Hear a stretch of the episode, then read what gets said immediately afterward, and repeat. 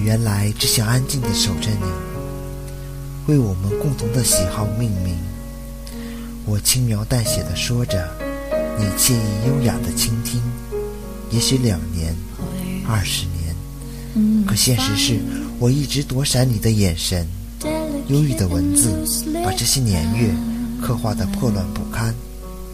我想给你最真的幸福，都浮在半空，下不来，放不开。